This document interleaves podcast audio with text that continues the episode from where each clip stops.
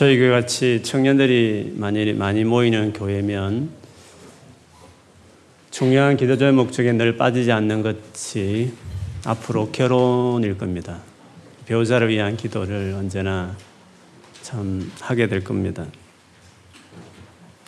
근데 여러분, 결혼을 왜 해야 할까요? 그리고 결혼을 하면 무엇이 가장 좋을까요? 결혼을 하는 가장 큰 목적은 아내와 남편이 완전한 하나됨을 이루기 위해서 결혼을 하는 것입니다.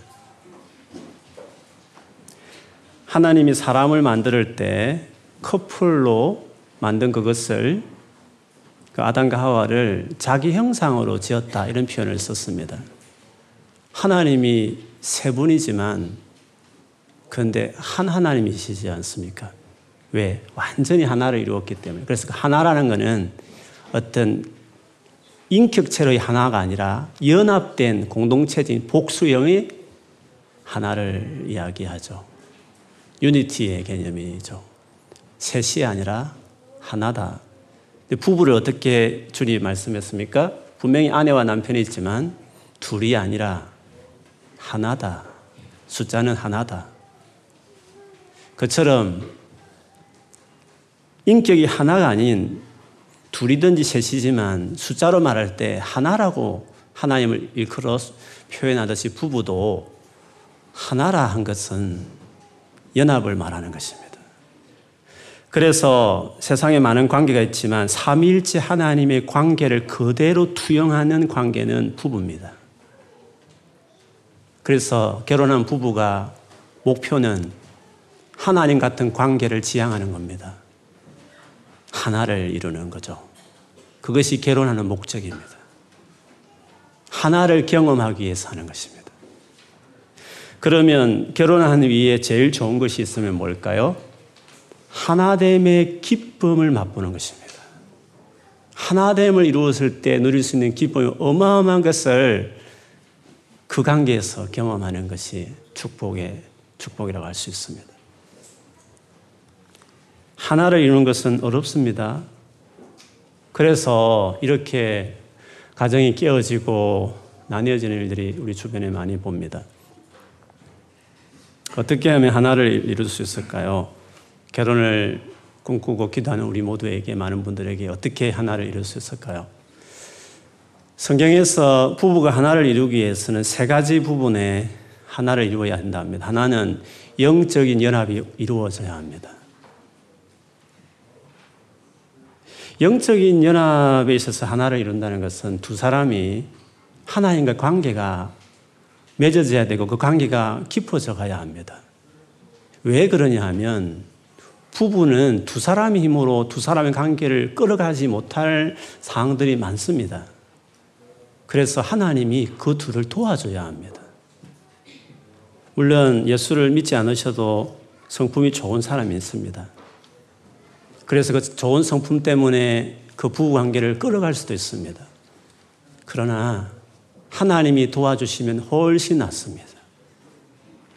내가 아내로서 혹은 남편으로서 부족해도 나의 배우자가 하나님을 잘 섬기면 내가 도와줄 수 없고 내가 못하는 그 어떤 영역을 하나님이 기도 중에 그에게 도와줍니다. 부부 갈등도 도와주고 내가 할 수 없는 그 많은 영향 없는 그것들을 그가 관계에 맺고 있는 하나님이 그를 도와줌으로 결과적으로 두 사람이 더 하나 될 수 있게 하는 중요한 근거가 되기 때문에 영적인 하나됨을 이루는 것은 부부에게 제일 중요한 가장 큰 손이신 하나님을 서로가 관계 맺는다는 것은 너무너무 중요합니다. 만일에 어느 배우든 영적으로 그 파트가 결여되어 있다고 한다면 그 상대 배우자는 너무 힘들 것입니다. 왜? 혼자서 그 부부나 가정을 이끌어가는 많은 어려움들을 스스로 힘으로 극복해야 되기 때문에 그런 것입니다. 그래서 결혼한 이후에 하나를 위해서 가장 상대를 위해서 도와줄 최고의 일은 그가 그를 도와주는 하나님을 가까이 하도록 열심히 도와주는 것이 결혼한 이후에 제일 중요한 것입니다. 결혼하고 나서 교회는 안 오고 여행만 돌아다닌다. 결과적으로 조금 지나면 더 어려울 것입니다. 주님을 가까이 하도록 주님을 안에 거하도록 상대 배우자를 도와주는 것이야말로 그가 나를 더 사랑할 수 있는 에너지를 하나님께 받을 수 있는 것이고 내가 상대에게 상하는 상한 마음들을 주님 앞에서 위로받으면서 나도 변함없이 더 사랑할 수 있도록 도와주는 것이 되기 때문에 하나님과의 관계를 잘 맺도록 하는 영적으로 하나를 이루가면 그 이후에 많은 어려움이 있어도 매니지할 수 있는 여유를 갖게 하는 거죠. 두 번째 연합은 심적인 연합입니다. 뭐 우리가 말하는 흔히 말 인격적으로 이렇게 서로 정말 훌륭한 어떤 성품을 가지고 서로 연합하는 심적인 연합을 이야기합니다. 이거는 좀 많은 어려움이 있죠. 사실은 이 부분 때문에 많은 갈등이 있는 것도 맞습니다. 근데 여러분, 연합이라는 것은 다른 관계는 모르겠지만 부부 연합은 정말 상대를 인격으로 그대로 존중하는 가운데 이루어져야 진짜 연합입니다. 물론 그렇지 않은 연합도 있습니다. 한쪽이 일방적으로 컨트롤 함으로 거기에 들어가서 구속되어서 하나 되는 연합이 있습니다. 그런데 한쪽은 죽는 거죠. 한쪽이 완전 희생당해서 연합이 이루어지는 모양새를 갖추는 것입니다. 그러나 진짜 하나라는 것은 남편과 아내가 동등한 인격체로서 서로 서로 대우해 줄 때 거기서 이루어진 하나야말로 진짜 하나라고 말할 수 있습니다. 그래서 뭐 전도든지 아니면 어떤 사명을 위해서 내가 어떤 영혼을 돌보든지 할 때에는 내가 일방적으로 당할 수 있습니다. 인격적으로 모멸을 당해도 내가 감당하면서 섬겨야 될 때도 있습니다. 그러나 부부 관계는 그렇게 하면 안 됩니다. 부부 관계 하나 되면 인격과 인격과의 만남이기 때문에 그것들이 반드시 존중되는 컨디션이 그겁니다. 근데 결혼을 했는데 상대 배우자가 나를 인격으로 대하지 않고 학대한다. 언어를 폭력으로 쓰든지 아니면 육체의 폭력을 행사할 때는 어떻게 해야 됩니까? 그거는 그 관계에 대한 배신 행위입니다. 그래서 그때에는 가만히 있으면 안 되는 겁니다. 왜? 기분 나빠서 화가 나서 가만 안 있는 게 아니라 두 사람의 하나됨을 위해서 그런 상황을 그대로 용납하면 안 되는 겁니다. 그래서 그때는 이런 식으로 나가면 우리 관계 계속 할 수 없다. 반드시 브레이크를 걸어야 하는 겁니다. 근데 교회를 다니는 분들 중에서 혹은 너무 마음이 약해서 이 사람과 헤어지면 두렵다는 두려움이 동기가 된 사람들 가운데 그냥 쭉 참는 사람들이 있습니다. 폭력을 당하면도 불구하고 그냥 참는 그래서 한쪽이 죽으면서 그냥 쭉 관계를 지속하면서 살아가는 부부들이 있을 수 있는 거죠. 크리스찬 가운데 그런 사람이 있습니다. 이게 복종이다. 남편에게 복종하는 거다. 혹은 이것이 사랑하는 것이다. 하면서 그 폭력을 그대로 감수하면서 인생을 보내는 사람들이 있습니다. 그거는 착각입니다. 성경에 말하는 복종과 사랑은 그런 개념이 아닙니다. 노예가 되라는 말이 아닙니다. 여보, 이것은 부부 사이에 있을 수 없는 행위다. 이런 식으로 계속하면 내가 참을 수 없다. 이렇게 하면 연합을 이룰 수 없는 거다. 노예가 될, 한 사람이 노예가 될지 모르겠지만, 한 사람이 파괴되면서, 인생이 파괴되면서 관계라는 게 유지될지 모르죠. 이것은 있을 수 없다. 당신이 이건 잘못하고 있는 거다. 사람 따라 다를 수 있습니다. 언쟁을 높이면서 싸울 수도 있습니다. 아니, 그렇게 해서는 더 험악해질 것 같으면 지혜롭게 상황을 보고 기분이 좋을 때 진지하게 마음을 다해서 그에게 관계에 대해서 이야기할 수 있습니다. 방법은 여러 가지 있을 수 있습니다. 그러나 인격과 인격 간의 그 동등한 대우하는 그 관계는 반드시 확보하려고 하는 노력이 이 부부 사이에 제일 중요합니다. 그건 포기할 수 없는 것입니다. 그걸 포기하는 적시로 부부 되기를 포기하는 겁니다. 그런데 여러분, 그 인격을 혹시 이렇게 모독하거나 학대하는 그 경향이 있는 어떤 상대가 그걸 고치기는 상당히 어렵습니다. 왜요? 그가 결혼하기까지 형성된 인격이기 때문에 그가 부모님에게 받은 상처든지 살아오면서 받은 상처든지 모르겠지만 그도 그렇게 학대를 당했기 때문에 그것이 자기 안에 회복이 안 되면 배우자에게 그렇게 할 수가 없습니다. 그래서 말을 하고 이야기를 하지만 그러나 그렇다 해서 수긍한다 해서 잘못했다 하더라도 그거대로 바꿀 수 있느냐 쉽게 바뀌지 않습니다. 그러나 인정하는 건 중요합니다. 가만히 있지 않고 말을 하고 대화를 해서 상대가 내가 정말 당신이 그렇게 잘못했다. 내가 이렇게 하면 안 되는데 그렇게 했다. 이렇게 인정하는 건 정말 중요합니다.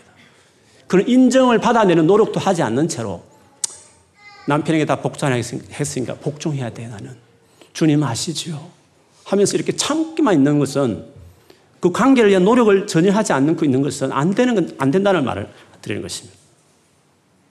그렇게 하고 이야기를 계속 포기하지 않았을 때 상대가 정말 내가 잘못했다 여보. 그런데 잘 안 된다. 나도 그렇지 않을 줄 알지만 잘 안 된다. 이렇게 고백하면 가능성이 있습니다. 어떻게 해요? 상대도 노력해도 안 되는데 어떻게 가능합니까? 예수 그리스도. 죄 때문에 망가진 당신의 상처의 인격이다. 내가 당신 도와줄게 같이 가자. 그렇게 주님 앞에 부르짖고 또 실수하면 또 상처받지만 또 용서를 구하고 또 용서하고 이러면서 일곱 번을 용서하면서 그 관계를 계속 끌고 가면 그것이 얼마나 걸릴지 모르지만 끝까지 포기하지 않으면 시간이 길 수도 있고 짧을 수도 있지만 자기의 제됨을 인정하고 그 치유와 회복과 교정을 예수께 의지하면서 두 사람이 한마음 되어 나아가면 반드시 예수께서 그를 회복시킵니다. 그렇게 해서 인격적으로 진짜 하나를 이루어가야 하는 것입니다. 여러분, 이렇게 영적으로, 인격적으로 연합을 이루기 시작할 때, 그 다음에 육체적 연합이 일어나는 거죠. 물론 육체적 연합은 결혼할 때부터 이루어집니다. 그러나 앞에 이 두 가지 연합이 안 이루어지면 육체적 연합도 문제가 생깁니다. 뭐, 그거 할 때는 기쁠지 모르겠습니다. 그러나 앞에 두 가지 연합이 안 되면, 그게 계속 갈등이 있으면, 상처가 계속되면, 육체적 연합을 안 됩니다. 성폭력적인 부부관계를 맺을 겁니다. 계속 거부하니까 결국은 다른 대상을 찾을 것입니다. 많은 가정이 만일에 성적인 부부가 깨어진다고 한다면 앞에 두 가지 연합을 위해서 노력을 안 했거나 그것들이 안 이루어지니까 결국 뒤에가 문제가 생기는 거죠. 근데 여러분, 크리스찬 부부는 영적인 연합이든지 인격적 연합이든지 시간이 흐를수록 좋아집니다. 왜? 주님이 도와주시기 때문에 그렇습니다. 그래서 육체적 연합은 시간이 흐를수록 더 좋아지는 것입니다. 그래서 크리스찬의 성생활은 여러분 성인이기 때문에 제가 말씀. 크리스찬의 성생활은 갈수록 좋아지는 겁니다. 노년이 되었을 때 성생활이 꽃이 피우는 겁니다. 왜? 연합을 이루는 그 마지막 폭발이 성적인 연합이기 때문에 그렇습니다. 나이가 들면 시간이 되면 건태감이 온다. 혹은 뭐, 내 배우자 외에 다른 데 눈 돌린 것은 세상의 흐릅니다. 그렇게 세상은 계속 말할지 모르겠지만 그는 연합을 이루는 그 키를 상실했기 때문에 상실한 사람들은 그렇게 가는 겁니다. 두 가지 관계가 안 되는 사람은 육체적인 관계도 포기하고 다른 대상을 찾는 것은 어떻게 보면 자연적인 현상일지 모르겠습니다. 그러나 그리스도 안에 있는 사람들은 다릅니다. 앞에 계속 연합을 이룰 때, 하나를 이루기 시작할 때, 그 사랑하는 대상과의 마지막 육체적인 결합은 말할 수 없는 기쁨이 되는 겁니다. 그래서 성이라는 것은 부부 관계에 허용한 것입니다.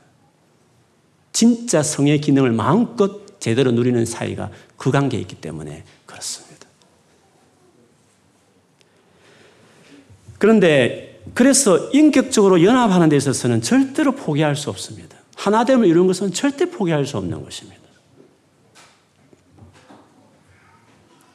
그렇지만 그 외에 그 외에 여러 가지 다양한 차이들에 대해서는 다 품어야 합니다.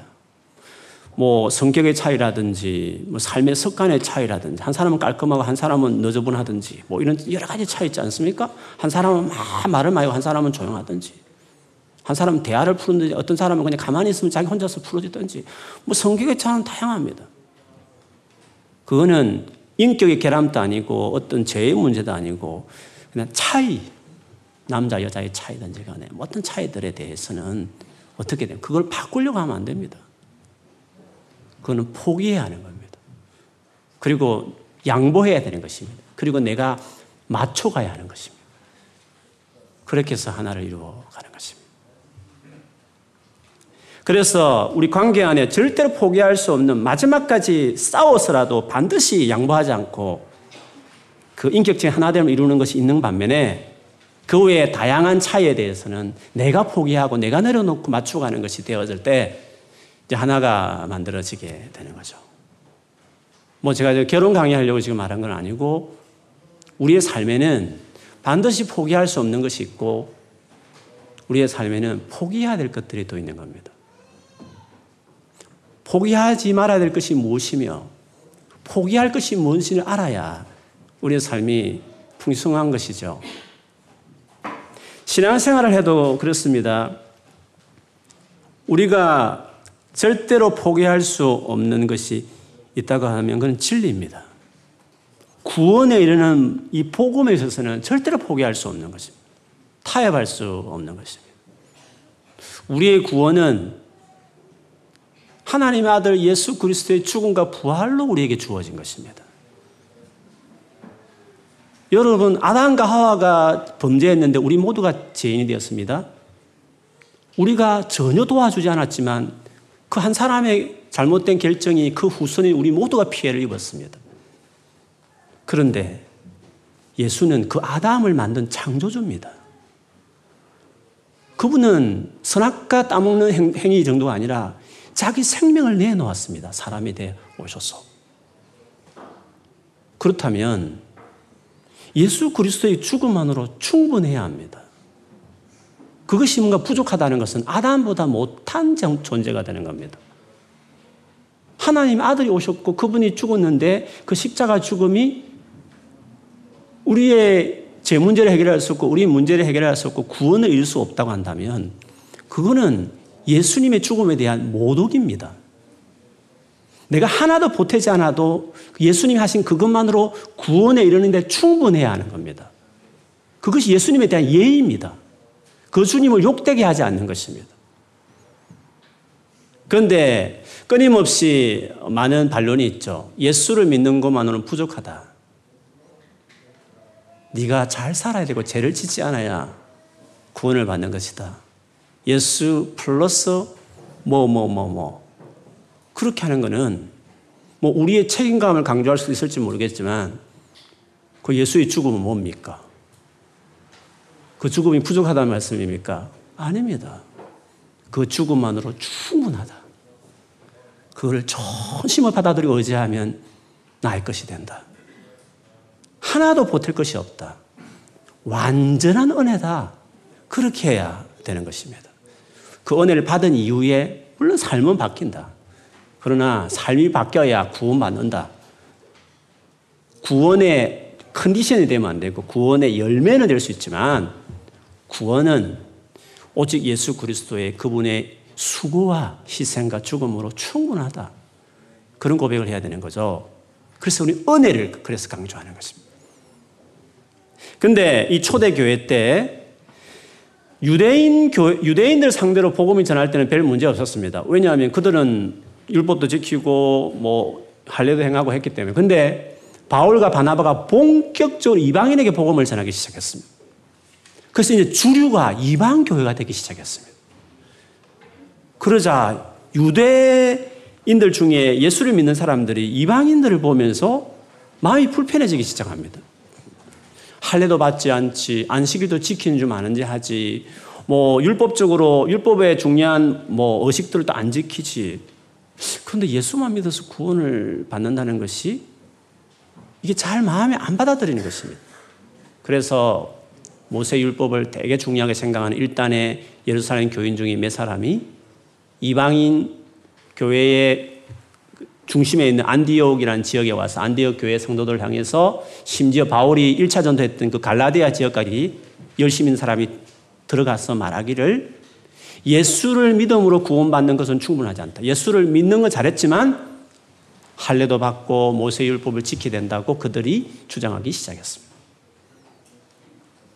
그러자 그 이방 선교를 위해서 헌신했던 바울과 바나바가 발끈합니다. 아니 하나님 아들의 죽음만으로 부족하다고? 이거는 있을 수 없는 것이다. 이거는 받아들일 수 없는 것이다. 절대로 타협할 수 없다.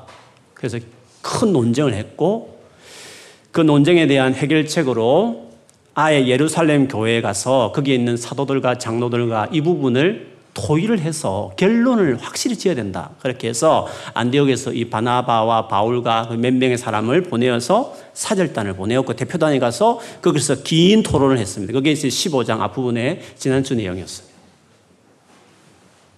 그런데 그 당시에 리더십들은 하나님의 은혜가 뭔지를 알았습니다. 하나님이 이 놀라운 이 사건을 충분하다는 것을 이해하는 깨어있는 리더들이었습니다.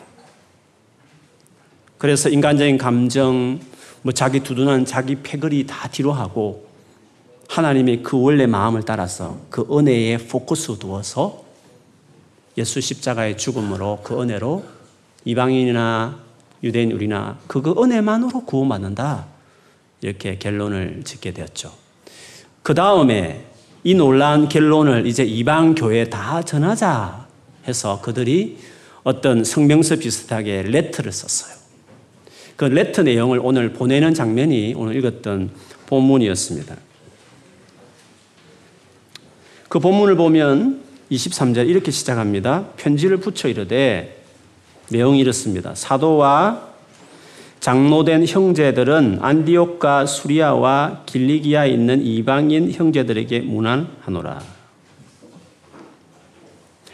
사도와 장로들은 자기들을 소개하기를 형제들이다. 너희들이 형제들이다. 이렇게 말했습니다. 동시에 그 편지를 받는 이방인 성도들도 이방인 형제들이다. 이렇게 말을 했습니다. 그러니까 그들은 이방인들을 형제로 맞이하는 음, 있는 것을 볼 수 있습니다. 좀 더 가보면 24절에 우리가 들은 적 우리 가운데 어떤 사람들이 우리 가운데 있는 어떤 사람들이었습니다. 우리의 지시도 없이 나가서 말로 너희를 괴롭게 하고 마음을 혼란하게 한다 하기로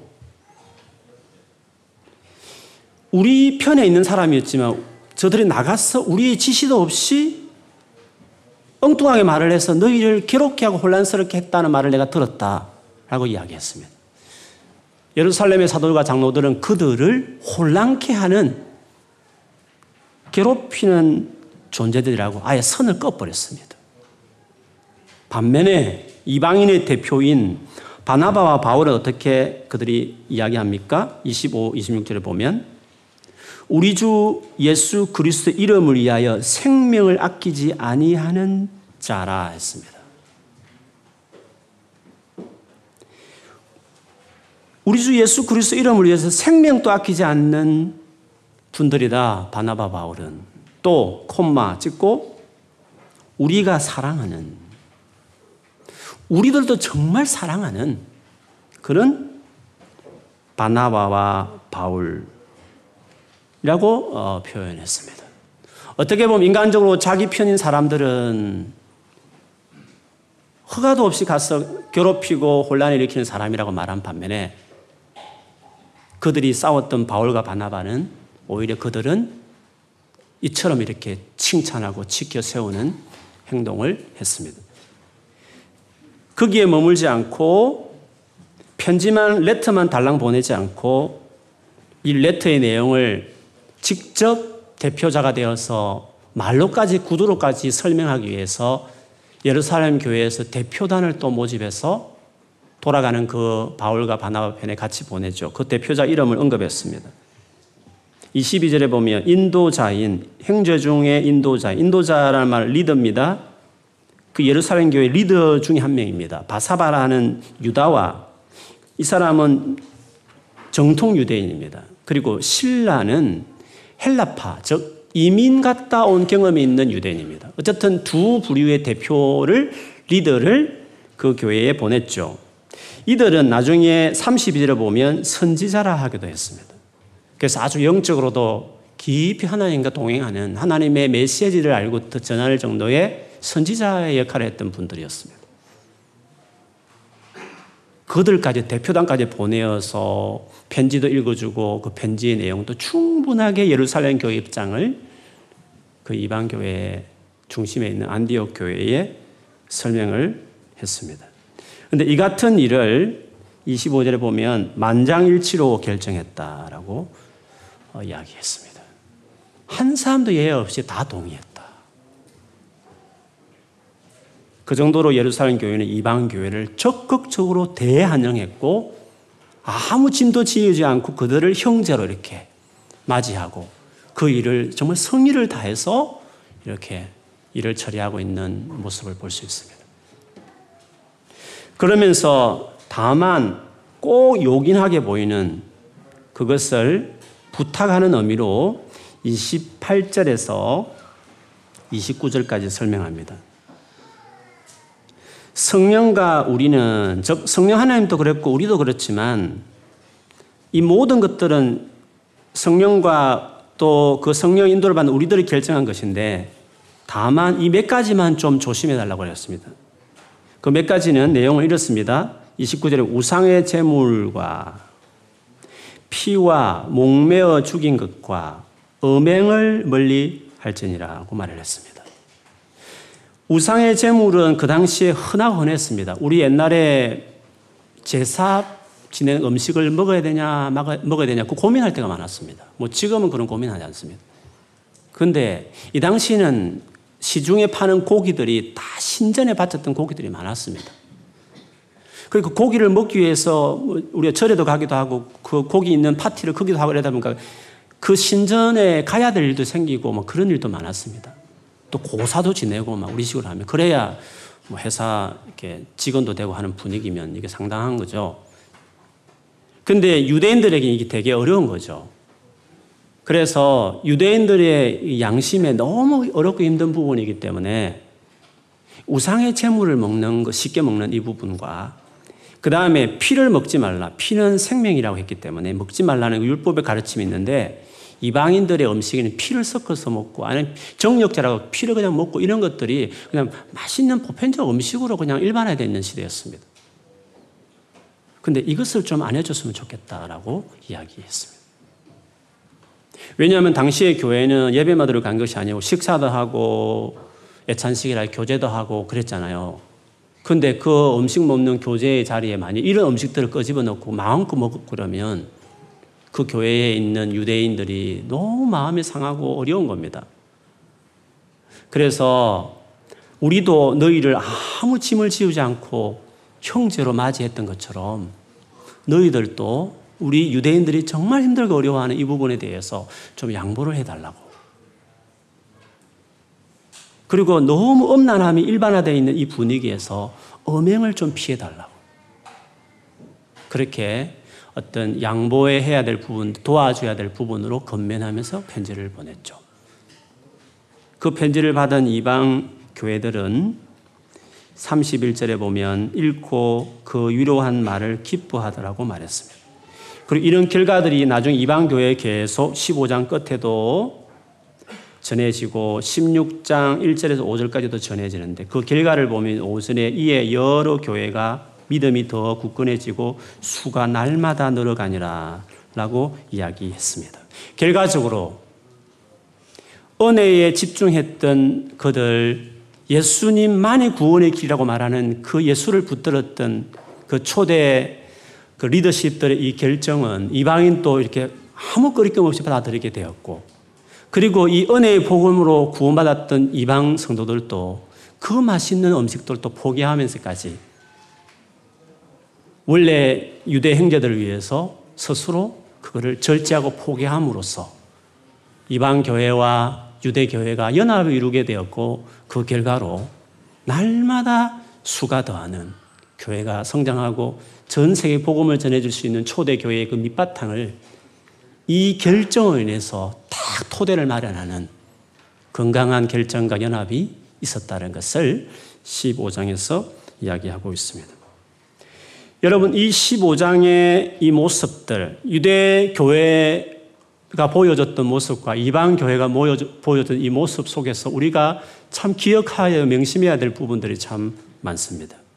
무엇이 이들을 연합하게 하고, 무엇이 이들이 양보하게 하고, 무엇이 이들을 어려운 그 대상들을 포용하게 했느냐 하는 거죠.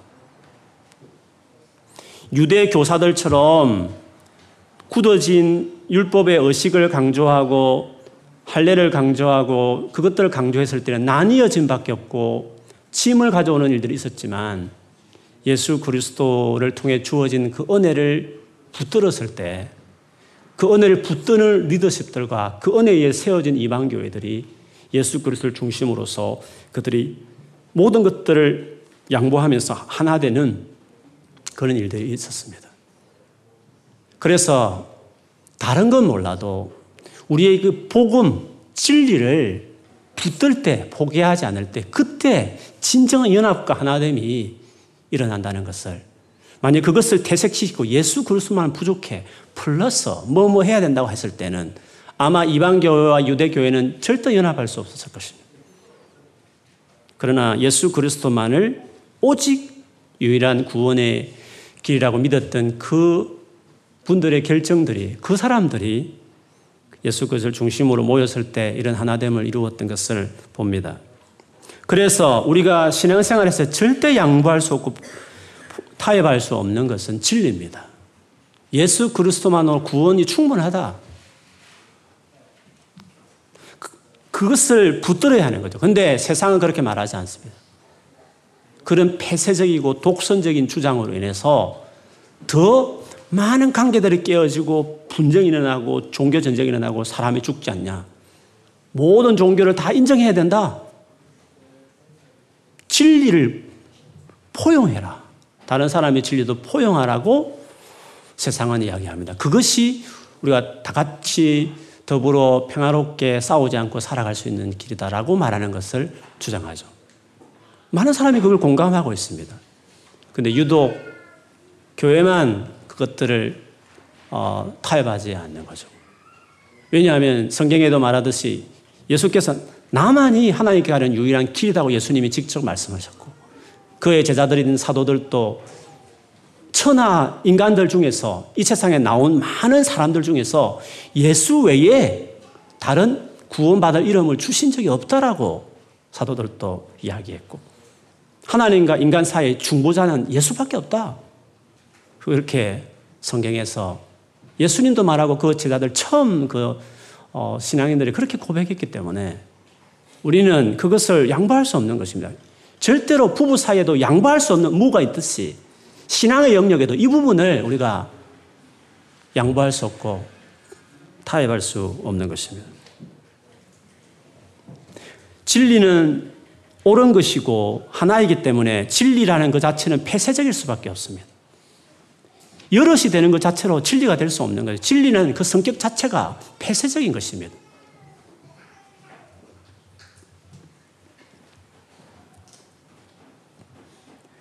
그런데 폐쇄적인데 놀라운 것은 오직 예수님만의 구원의 길이라고 말하는데 그것을 붙들면 붙들수록 오늘 본문에 봤던 이방교회와 예루살렘 교회가 놀랍게 도무지 융화될 수 없는 많은 문제를 극복하고 하나를 이루었듯이 제대로 된 진리를 그리고 진리이기 때문에 폐쇄적일 수밖에 없는 그 진리를 붙들 때에 놀라운 것은 관계와 삶에 있어서는 훨씬 더 포용적이 되는 것입니다.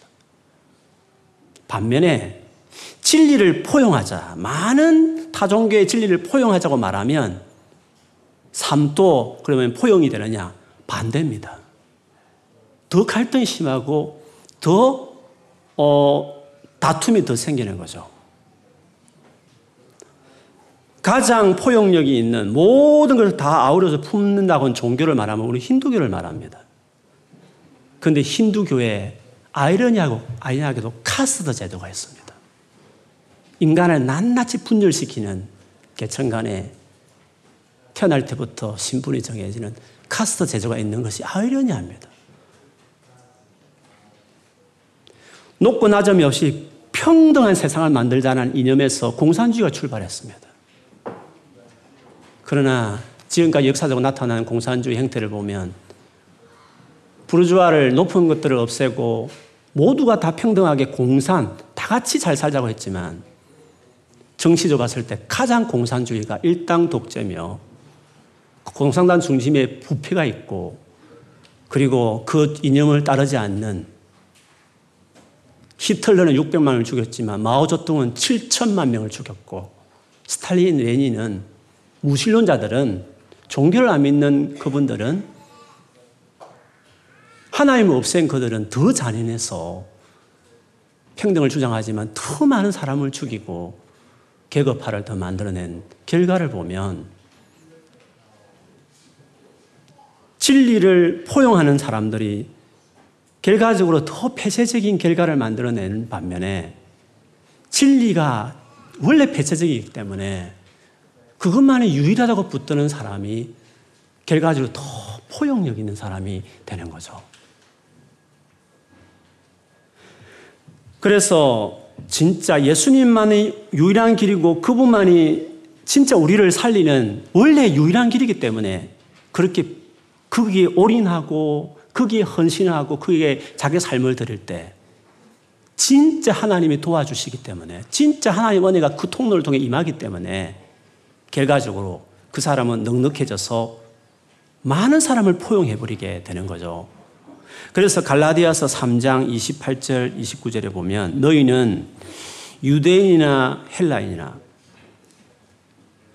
유대인과 헬라인은 같이 갈 수 없는 인종입니다. 백인과 흑인과 같은 것입니다. 당시를 본다. 같이 갈 수 없습니다. 또 종이나 자유인이나 노예와 주인입니다. 어떻게 이들이 같이 갈 수 있습니까? 이거는 아무리 노력해도 이 어떤 계층을 없앤다는 것은 어렵습니다. 남자나 여자나 얼마나 성차별이 많았던 그 시대에 어떻게 이들이 같이 갈 수 있단 말씀입니다. 그러나 보세요. 다 그리스도 예수 안에서 하나이니라 너희가 그리스도의 것이면 곧 아브라함의 자손이요 약속대로 유업을 이을자니라 라고 말했습니다.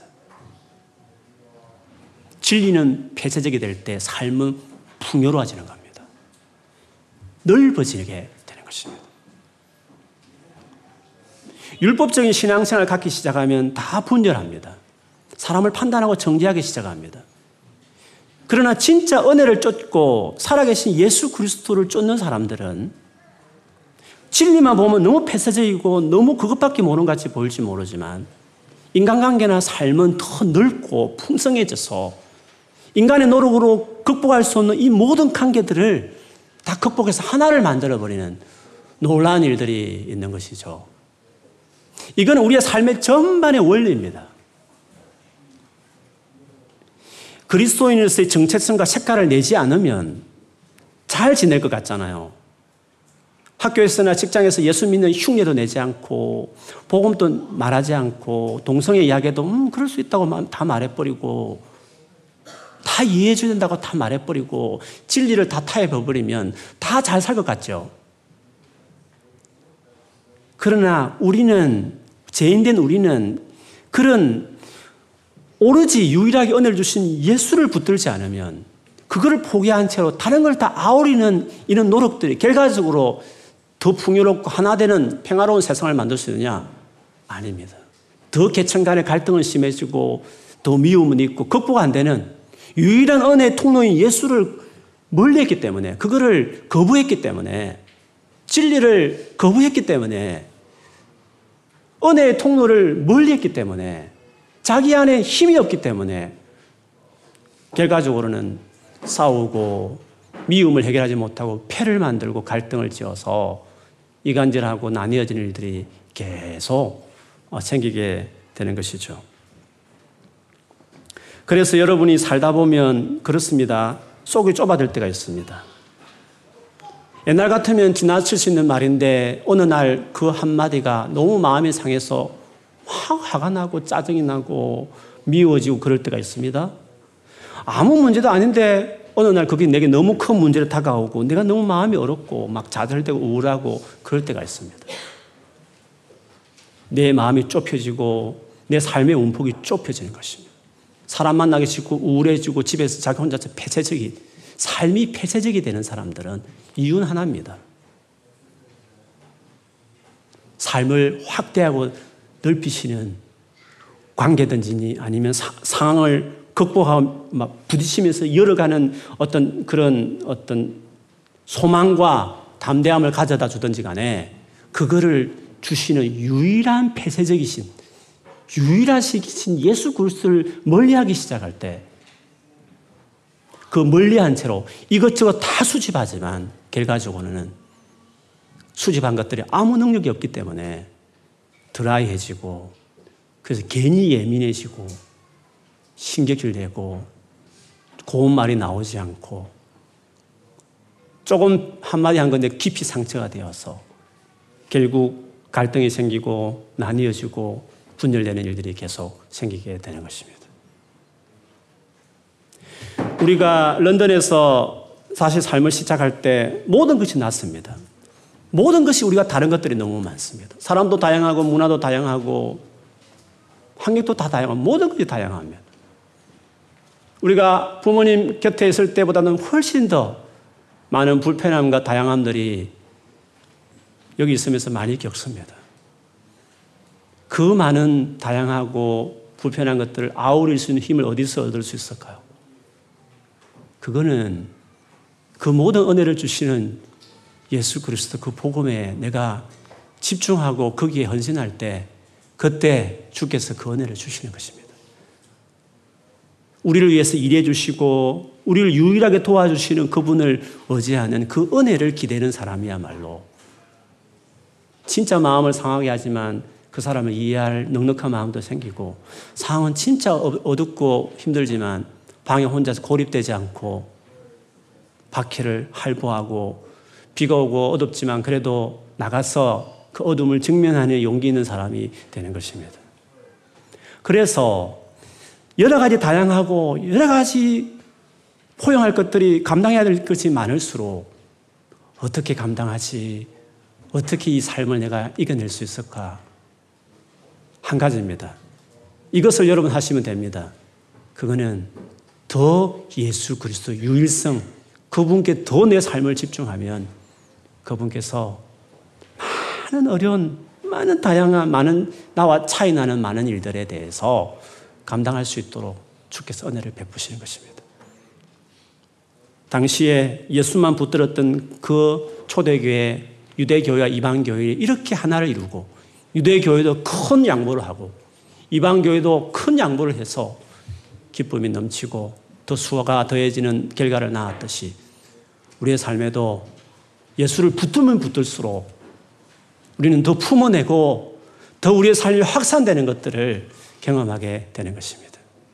여러분이 특별히 못났어가 아니라 상황이 너무 어려웠어가 문제가 생긴 것들이 아니라 그 모든 것을 매니하시는 주님을 어쩌면 이전보다 더 붙들지 않았기 때문에 그렇게 된 것이었어요. 런던에서 아무도 아는 사람이 없다. 괜찮습니다. 예수 그리스도 붙들고 그거 하나 내가 붙들고 딱 하겠다 하면 공부도 잘 해내고 그리고 직장 생활에 나선 모든 상황 가운데서도 감당할 수 있는 사람이 되는 것입니다. 아무 걱정할 필요 없습니다. 이 한 가지를 붙드는 것입니다. 폐쇄적. 내가 사랑할 대상으로서는 하나를 딱 정하는 것입니다. 결혼하고 나서 제일 좋은 것이 뭡니까? 결혼하기 전에는 대상이 여럿이라는 장점은 있지만 늘 불안한 겁니다. 비유도 맞춰야 되지. 막또막 토라짐에 가서 또 전화하면서도 달래야 되지. 그렇지 않습니까? 딱 한 대상 정하면 안정이 되는 것입니다. 누구를 만나도 편안하게 만나는 것입니다. 연애 시절에 누구를 만나면 왜 만났어? 음? 양다리 거치는 거야. 뭐 어쩌고저쩌고 막 소무도 나고 막 또 변호해야 돼. 얼마나 일들이 많습니까? 진리는 그렇게 해야 되는 것입니다. 우리의 삶이 더 풍요로워지려면 어떠한 부분에는 심플해야 하는 것입니다. 여러분이 마음을 다해서 첫째 계명 그대로 목숨을 다해서 힘을 다해서 하나님을 사랑하고 그분께 헌신하시면 그 나머지 삶은 풍요로워지고 넓어지고 많은 것들을 감당할 수 있는 넓은 사람이 되는 것입니다. 한번 여러분 헌신해 보십시오. 그렇게 한번 삶을 한번 조정해 보십시오. 그러면 풍요로워질 수 있습니다. 훨씬 사람을 사랑해내고 용서하고 감당해낼 수 있습니다. 주님을 붙들고 출발하는 여러분 되기를 축복합니다. 그래서 공부 힘들게, 힘들지만 해내고 어려운 외국 생활이지만 감당해내는 것입니다. 그렇게 하는 놀라운 은혜가 임하기를 주의 이름을 축원합니다. 아멘. 우리 기도하겠습니다. 오늘 주님 앞에 그리 고백하십시다. 내가 지금까지도 주님 붙들고 살아왔어도 내가 상황이 더 어렵고 더 다양하고 더 많은 차이들이 있는 상황에 또 사람을 만날 때마다 이것들을 능히 품어내고 때로는 또 본질적이지 않는 것들 양보해내면서 하나를 이루게 하시는 놀란 이 복음 예수 그리스도의 은혜를 붙들면 되는 것입니다. 오늘 기도하면서 하나님 내가 이것 하겠습니다. 주님 도와주셔서 어려운 유학생활 또 외국생활 또 여러 가지 인간적인 갈등들 내가 잘 감당해낼 수 있는 제가 되게 해 주십시오. 주님 내가 주님 다시 붙들고 더 붙드는 일에 내 삶을 드리겠습니다. 주여 내 삶을 매니지하시고 내 삶을 더 확산시켜 주시고 더 흘러가고 더 많은 사람을 품어가는 하나님 같은 마음을 가진 사람 되도록 도와달라. 우리 같이 한번 소리 내어 기도하겠습니다. 하나님 아버지 오늘 주 앞에 왔습니다.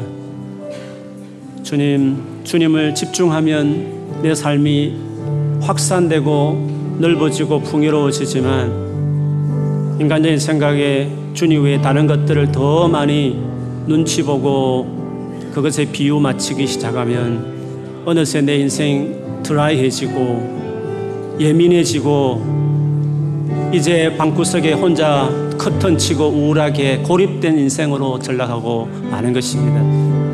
하나님 아버지 유일한 생명의 원천이 되시고 유일하게 우리를 도와주실 유일하게 우리의 제 문제를 해결하시고 유일하게 우리에게 능력을 주시는 주 예수 그리스도 더 찾고 그분께 더 의지하고 그분께 나아가는 삶을 드리게 해 주십시오. 삶이 어려울수록 더 상처가 되는 상황이 있을수록 내 마음이 좁아졌다고 느낄수록 내 힘으로 감당이 안 된다고 느낄수록 내가 너무 다른 환경에 이래서 막막해질수록 더 이거를 품어내고 더 뛰어넘을 수 있도록 하시는 주님께 나아가게 해 주시옵소서. 주님, 주님이 없었더라면 어떻게 될 뻔 했을까요? 진짜 주님만이 유일하다. 주님이면 충분하다. 주님 말씀하신 대로 나를 믿는 자는 영원히 목마르지 않을 것이다. 영원히 줄이지 않을 것이다. 영생하도록 솟아나는 샘물이 그 배에서 나올 것이다. 이렇게 자신 있게 말씀하신 이 주님, 이렇게 자신 있게 말씀하신 그리고 나를 위해 생명을 넣어 놓으신 예수를 붙들지 않으면 누구를 붙든단 말씀입니까? 다른 건 다 놓아도 다른 거 다 포기해도 예수 붙들고 그분께 매달리는 것은 포기할 수 없는 것입니다. 유일하다고 전부라고 고백하는 자들이 고립될 것 같지만 오히려 더 많은 사람을 품어내고 사랑하고 모든 상황에서 일체에 자족하는 비결을 배워가는 모든 내게 능력 주시는 내가 모든 것을 해낼 수 있는 항상 기뻐하고 모든 일에 감사해내는 그리스도 안에 있는 자들이 살아가는 삶이라고 주님 말씀하셨습니다. 우리가 이 주님 붙드는 저희들이 되게 하여 주시옵소서. 새로 시작하는 상황이 있는 모든 분들이 이 예수 붙들고 공부하고 일하게 하여 주시옵소서. 그래 자유케 되게 하시고 풍요를 경험하게 하시고 수많은 어려운 문턱들을 넘어서고 다양한 사람을 품어가면서 그렇게 살아가는 넉넉한 사람들 은혜가 주는 넉넉함을 누리며 살아가는 우리 모두가 되게 하여 주시옵소서 예수님 이름으로 기도합니다.